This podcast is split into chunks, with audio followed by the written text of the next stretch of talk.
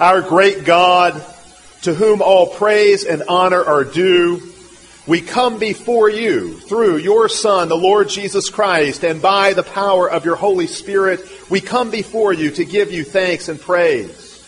We give you thanks for adopting us so we can cry out to you, Abba, Father.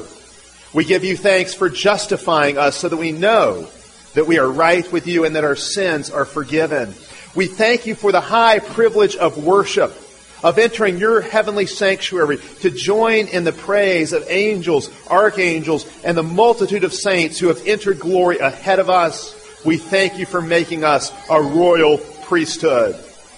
We thank you, Lord, that your mercies are new every morning, especially every Lord's Day morning, and that you promise to build your church upon the rock of Christ so that even the gates of hell cannot withstand the victorious march of your people. Make us ever mindful of all Christ has suffered and accomplished and won for us, that we might put our whole trust in Him alone and be assured that His blood has washed us clean, that through His agony on the cross, our salvation has been secured. Grant us, O Lord, every good and perfect gift and every spiritual blessing in heavenly places in Christ Jesus. We thank you for giving us all things pertaining to life and godliness in Him, and for making His grace sufficient to meet our every need in every circumstance. And now, as your gathered people, we ask you to exalt yourself upon the praises of your people as we acclaim you the all powerful, all wise, all righteous Creator, and the gracious, loving Redeemer of all who call upon your name. Holy, holy, holy is the Lord God Almighty. Sure are his promises, and gracious is his truth. We yield ourselves to you. We surrender before your majesty. We bow before your throne in heaven. We give you all glory in the name of your Son and by the working of your Holy Spirit. Amen. Our lesson of the day comes from 3 John. Listen carefully to God's word. The elder to the beloved Gaius, whom I love in truth. Beloved, I pray that all may go well with you, and that you may be in good health, as it goes well with your soul. For I rejoiced greatly when the brothers came and testified to your truth, as indeed you are walking in the truth. I have no greater joy than to hear that my children are walking in the truth. Beloved, it is a faithful thing you do in all your efforts for these brothers, strangers as they are, who testify to your love before the church. You, you will do well to send them on their journey in a manner worthy of God, for they have gone out for the sake of the name, accepting nothing from the Gentiles. Therefore, we ought to support people like these that we may be fellow workers for the truth. I have written something to the church, but Diotrephes, who likes to put himself first, does not acknowledge our authority. So if I come, I will bring up what he is doing, talking wicked nonsense against us. And not content with that, he refuses to welcome the brothers, and also stops those who want to, and puts them out of the church. Beloved, do not imitate evil, but imitate good. Whoever does good is from God. Whoever does evil has not seen God. Demetrius has received a good testimony from everyone and from the truth itself. We also add our testimony, and you know that our testimony is true. I had much to write to you, but I would rather not write with pen and ink. I hope to see you soon, and we will talk face to face. Peace be to you. The friends greet you. Greet the friends, every one of them by name. This is the word of the Lord. Let us pray. Heavenly Father, we thank you for your word. We thank you that you have manifest yourself to us in the Word made flesh, Jesus Christ. We thank you that you have preserved your written word for us throughout the ages, that we might know the way of salvation, that we might know you and Tremble at your threats and take comfort in your promises. Lord, refine us, sanctify us, consecrate us to this day as living sacrifices. In Christ's name we pray. Amen.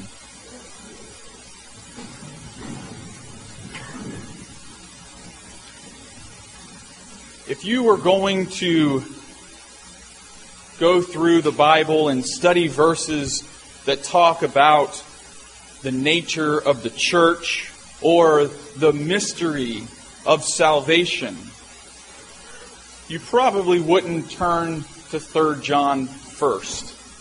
If you were going to write a book about mission work, if you were going to give a lecture on church planting, if you wanted to know what the mission of the church looked like, 3 John probably wouldn't be one of your go-to sources.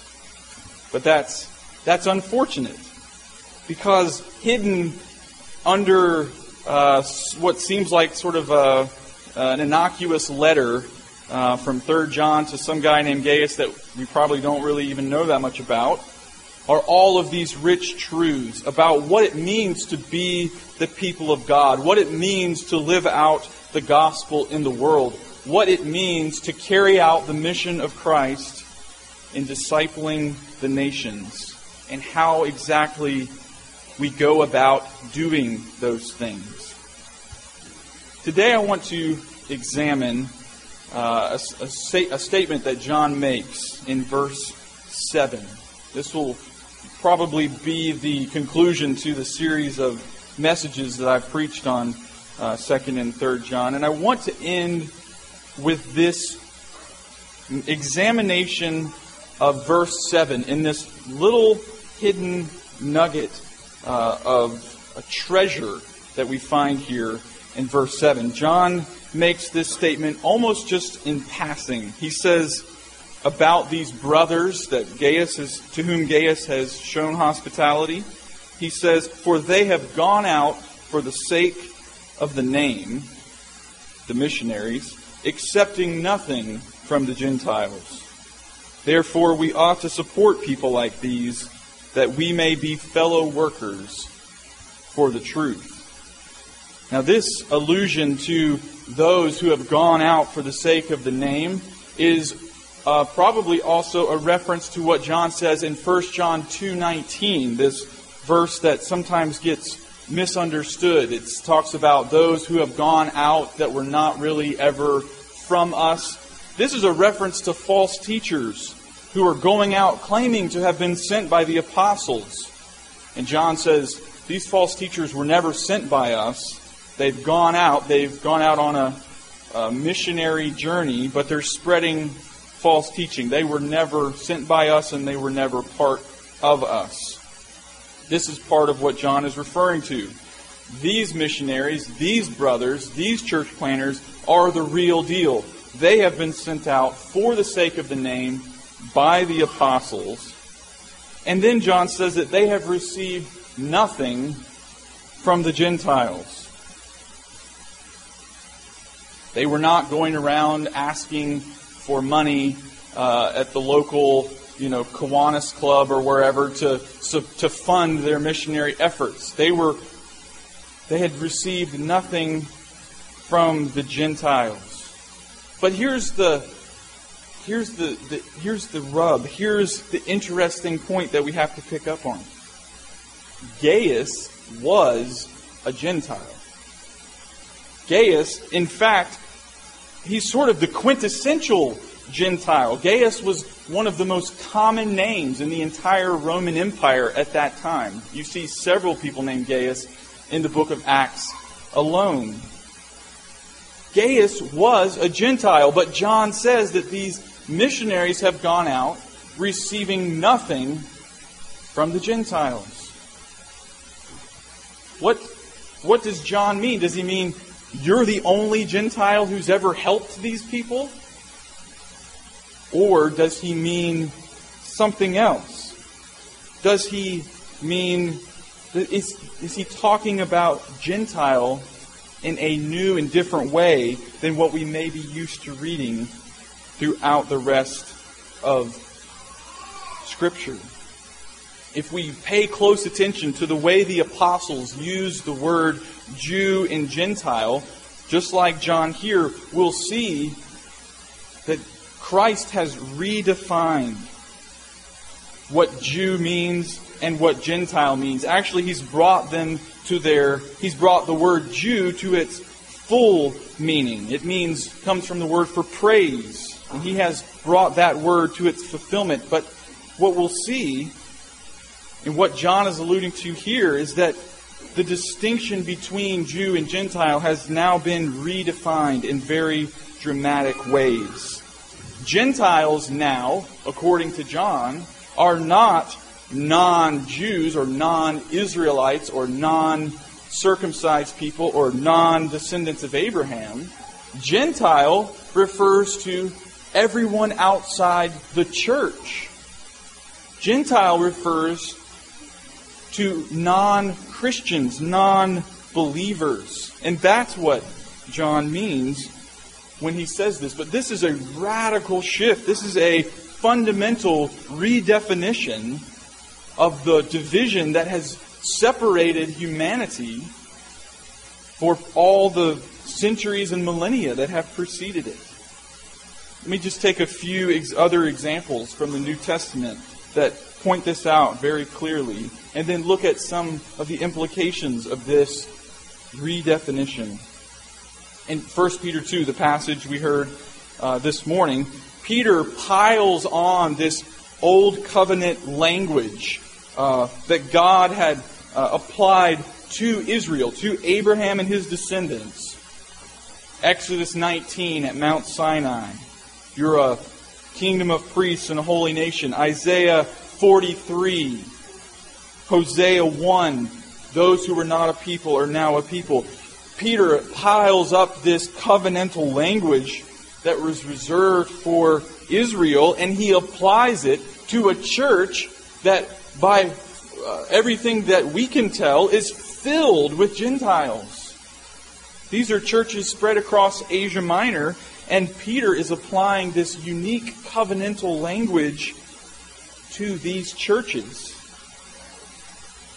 He goes on in chapter 4 of his letter to describe, and then he, he goes on and say, Keep your conduct among the Gentiles pure, so that when they revile you, when they as evildoers revile you, you'll be without above reproach. So Peter is sees this huge shift in the application of the covenantal promises. The covenant identity of Israel is now focused and embodied in the church.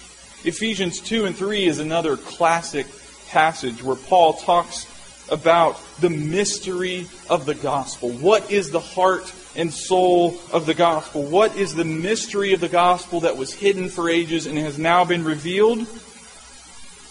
It's that Jesus has broken down the dividing wall of hostility that separated Jew and Gentile, and he has formed one new humanity in himself. One new man out of Jew and Gentile alike are now the body of Christ, the new Israel. In Galatians, at the very end of the book, Galatians is, is dealing with this subject in, in very uh, great detail. This is the issue in the book of Galatians and in most of the other uh, New, uh, New Testament epistles. But at the end, Paul speaks a blessing on the Israel of God. And after all the, the mean things, after, after how hard Paul has been on the party of the circumcision and those who want to go back to the old covenant, we know that this is a reference to the church, the Israel of God. The problem in the book of Galatians is not primarily that there are people who are trying to earn their salvation through some sort of legalism, but that they want to turn back the clock of redemption history and re erect the barriers that Jesus has come and demolished. And then one more example from 1 Thessalonians 4. Paul writes that each of each of you should learn to control his own body in holiness and honor not in the passion of lust like the Gentiles who do not know God. Gentiles are defined, we can uh, reading into what he's saying, he's saying Gentiles are those who do not know God. The Thessalonian church, like most of the other churches in the New Testament, are filled with Gentiles. But he speaks to them as if they are not. And he speaks of those outside as the Gentiles. This, you could multiply examples of this type of language, but this, this is central to John's letter and his theology and what he is exhorting Gaius to do. No longer are the biological descendants of Abraham, the ethnic Israelites, no longer are they the privileged people because of their bloodlines or because of their circumcision. Jesus has come and undone the curse of Babel. Through the outpouring of his Spirit, the resurrected Christ has reunited the nations that were so long separated by sin. God's promise to Abraham to bless all the nations through him has been fulfilled in Christ, who has broken down the dividing wall of hostility. The church is the new Israel. We are the true Jews, the covenant community of God's people. And how has this change taken place? We've already uh, alluded to this. How has this change taken place? Think in terms of 3 John. This change has taken place through God's hospitality. It's one, one perspective that we can uh, look at this through. God's hospitality has changed history forever. God's hospitality has redefined the fundamental categories of humanity. Through the death and resurrection of Jesus, God has reconciled sinners to himself, Jew and Gentile alike. We who were expelled from the garden sanctuary because of our sin are now ushered into the very throne room of God in union with Christ. We who were dead in trespasses and sins have been made alive together with Jesus through his resurrection. We who were God's enemies are now welcome at God's banquet as his friends. The gospel of the kingdom is a gospel of welcome, a gospel of hospitality. And this, this progressive uh, we see this reality embodied in the progressive transformation of God's sanctuary on earth throughout history.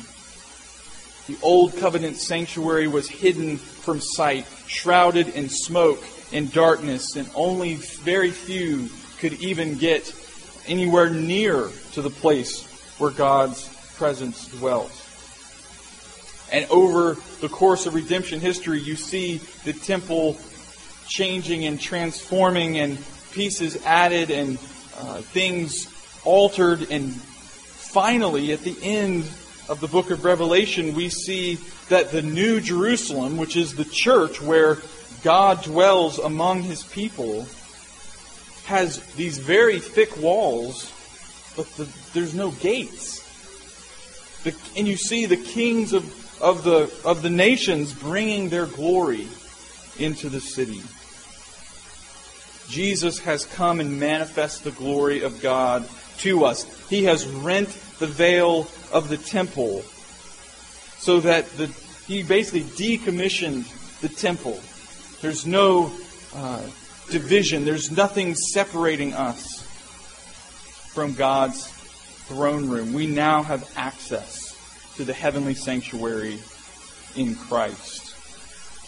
It is God's hospitality in Christ that has brought about this astounding transformation.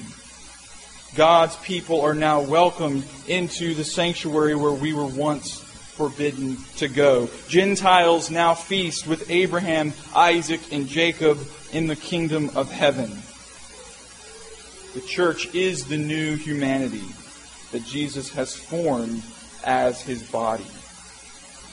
And I think there is a very important reason that John makes allusion to this reality in his exhortation of hospitality to Gaius and to the church where he is. In light of God's overwhelming hospitality, in light of this drastic redefinition of Jew and Gentile, John and the other apostles see Christian hospitality not as optional or inconsequential, but as an essential mark of the Christian life and an indispensable aspect of the church's mission in the world. Not the only aspect, but an indispensable aspect of the church's mission in the world. And why is this? Because Christian hospitality, Christian hospitality is essential to the mission of the church because Christian hospitality is ultimately an extension of God's hospitality.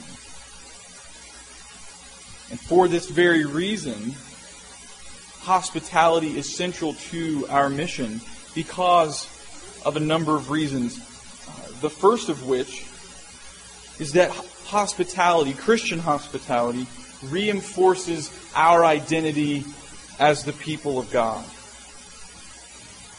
Gaius' hospitality to the brothers was an act of allegiance to the apostles. By Gaius showing hospitality to, to these missionaries, he was aligning himself with the apostles. He was, he, was de- he was showing his colors. He was declaring what side he was on. By refusing to show hospitality to the false teachers, something that John mentions in greater detail in 2 John, he's denouncing these false teachers uh, who were traveling around claiming to be sent by the apostles. Hospitality and who you show hospitality to and how you show hospitality to them is essential to reinforcing our identity as the people of God. We can see this uh, very clearly from two opposite examples from the life of Peter that demonstrate the essential role of hospitality in the church's mission and in reinforcing our identity as the people of God. Acts 10. Peter is summoned to go to Cornelius' house, and he's at first resistant. He has the vision on the roof of the of the animals, the sheep being let down from heaven. Uh, he says, uh, "No, Lord, I've never, you know, never touched anything unclean." And God says, "Don't call unclean what I have called holy." So he goes uh, to Cornelius's house. He uh, they're God-fearers, but they're Gentiles, and he preaches the gospel. Cornelius says, I was told to summon you, so now you're here, so tell us something. And Peter just preaches the gospel. And as he's preaching the gospel, they receive the Holy Spirit. They speak in tongues as sort of a follow up of uh, Pentecost in, in this Gentile household. But what's the, what's the main thing that bothers the, uh, the, the Judaizers when Peter tells about what happened. What's the main thing? What is he accused of? In Acts 11:3, the, the, the, the opponents of Peter who are upset by this are most concerned that Peter has gone and eaten with uncircumcised men. The fact that Peter has eaten with uncircumcised men. The fact that Peter was willing to share a meal with Cornelius and his household was a pivotal event in the church's efforts at fulfilling the Great Commission, at preaching the gospel in Jerusalem, in Judea, and Samaria, and the ends of the earth. What scandalized Peter's opponents was his hospitality, was who he shared a meal with. But Peter, by his actions, by his willingness to share a meal and to preach the gospel to these Gentiles, he manifested in his actions the gospel that Jesus has come to fulfill his covenant with Abraham.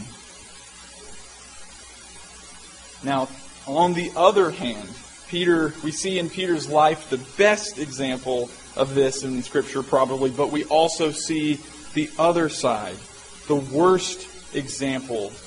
But they both show us the importance of hospitality in the mission of the church.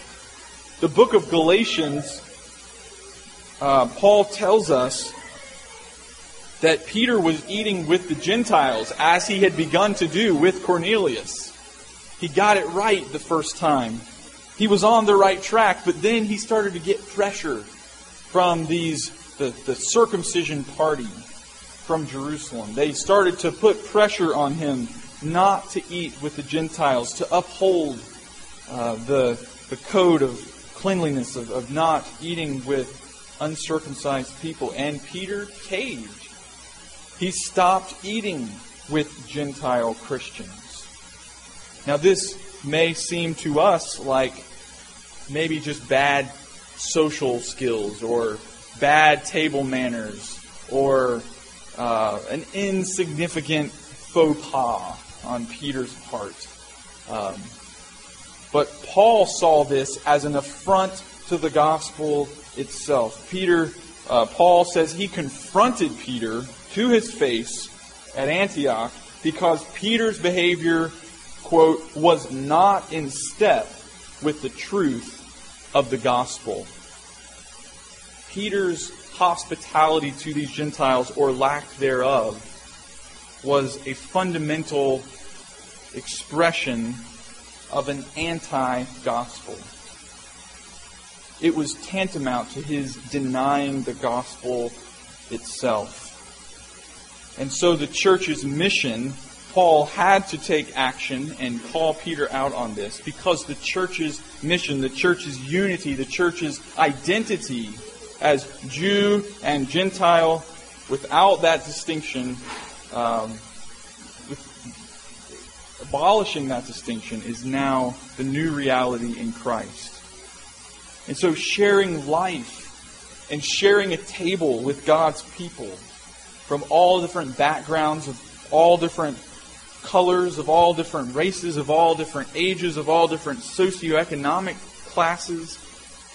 This, this simple practice is a, a very significant way that we reinforce our identity as God's people.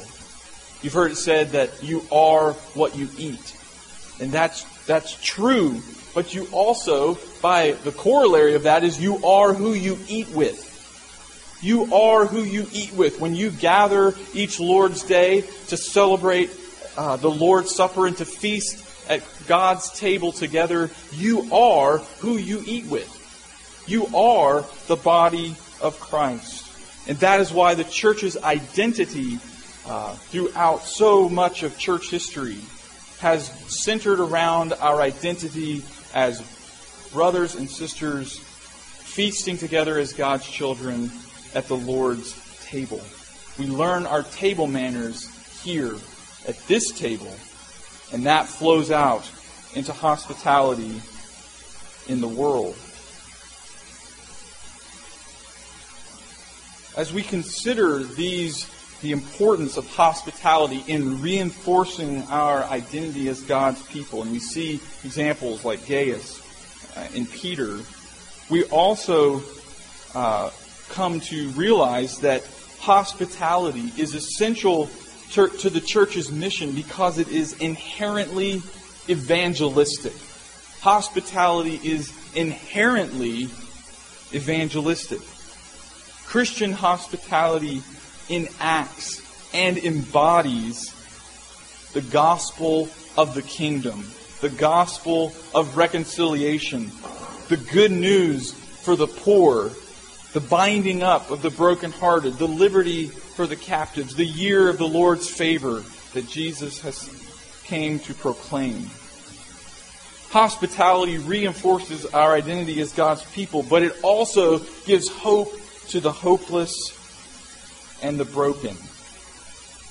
Through Christian hospitality, making room in our lives for one another. Those who grieve or who have experienced deep hurt are reminded that Jesus knows their anguish and is with them in their suffering.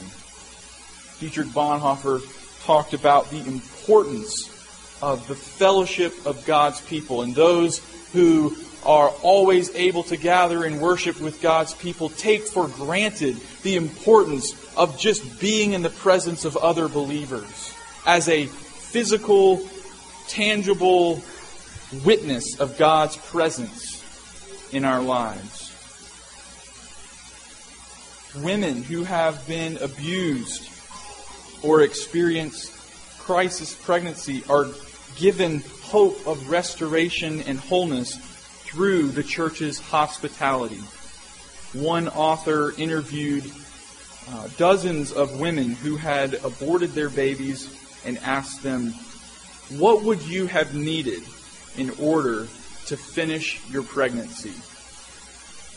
She said, Every one of them, almost every one of them, without fail, said, I just needed one person to stand by me.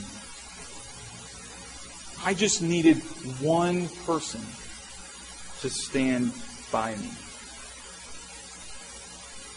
Christians who struggle with anxiety, fear, loneliness, same sex attraction, or shame are reminded of their true identity in Christ when the church is demonstrating the kind of hospitality that we are called to in God's Word.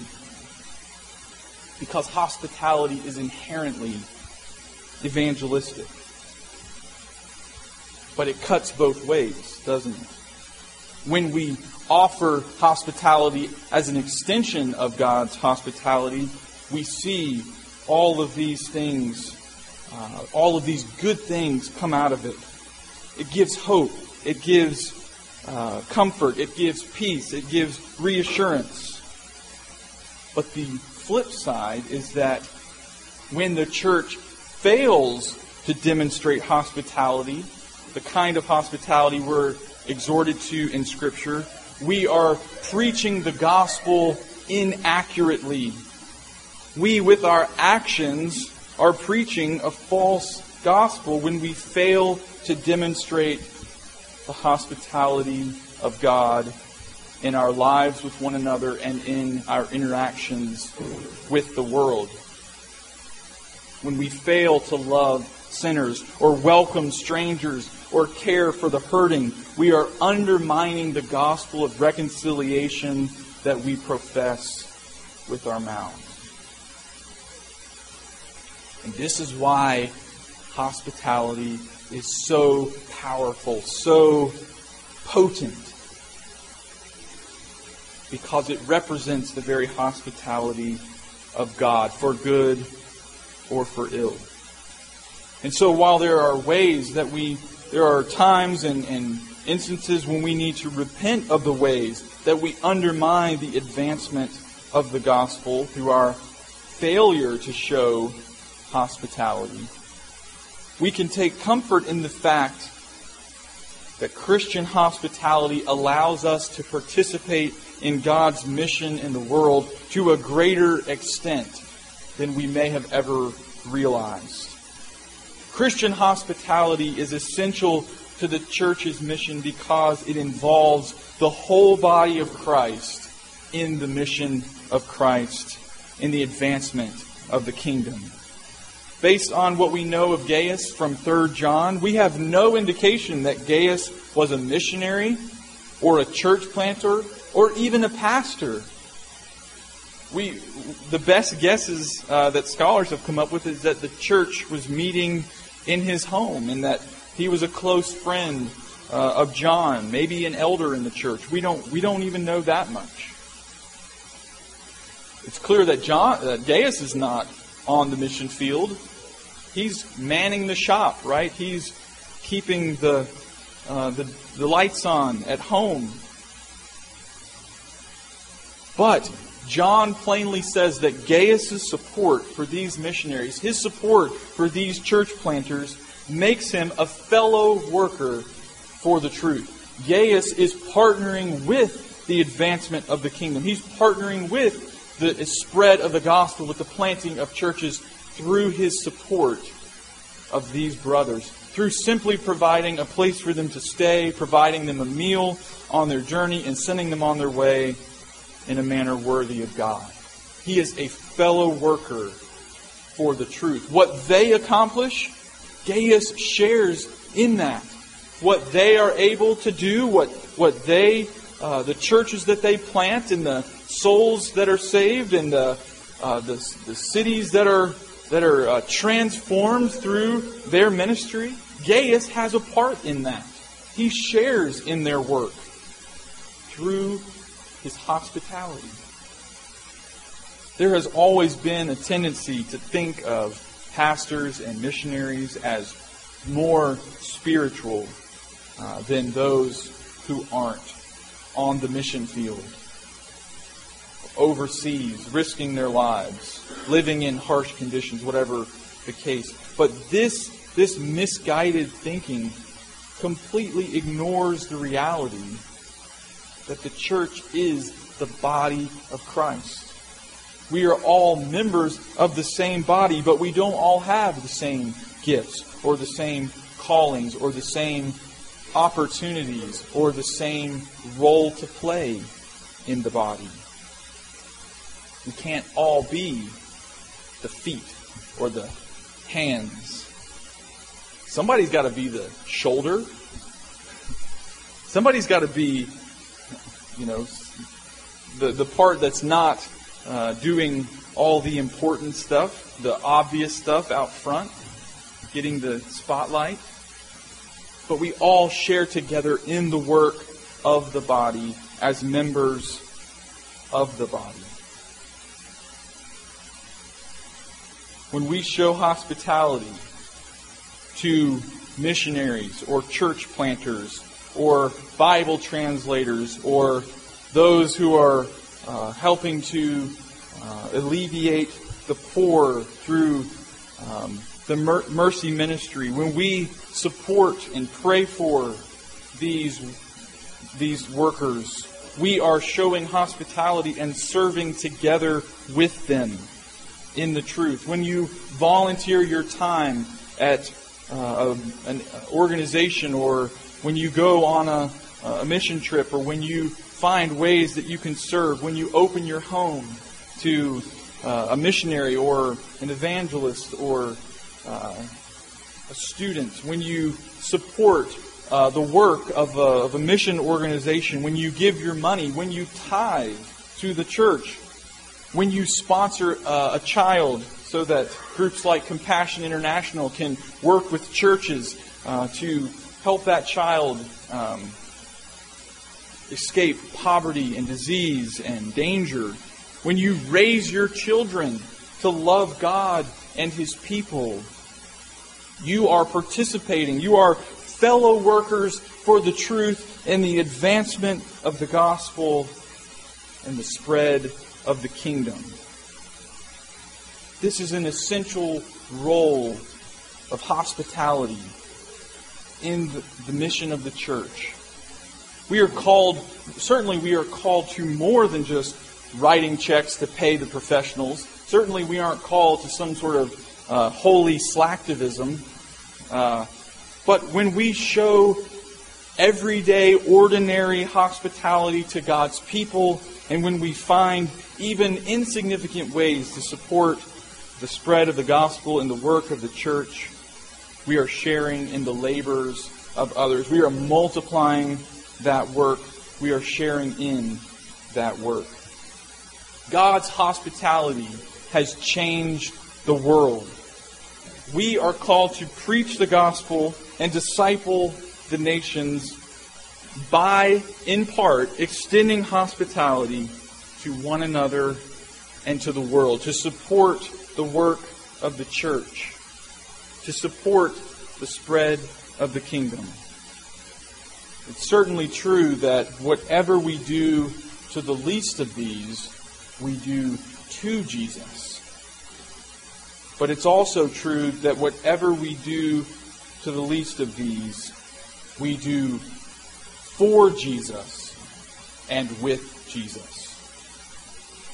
No one has ever seen God, But if we love one another, God abides in us, and his love comes to completion in us. Let us pray. Heavenly Father, we thank you for your gospel of welcome, for the gospel of reconciliation and of hospitality that you have shown to us in Christ, that you have made us your children, that you have made us heirs together with Christ, members of your household. Grant, Lord, that we might extend your welcome to one another and to the world, that we might know that we are your people, that we might encourage one another through our hospitality, through our witness, that we might share in the work of the kingdom and the spread of your gospel around the world. In Christ's name we pray. Amen.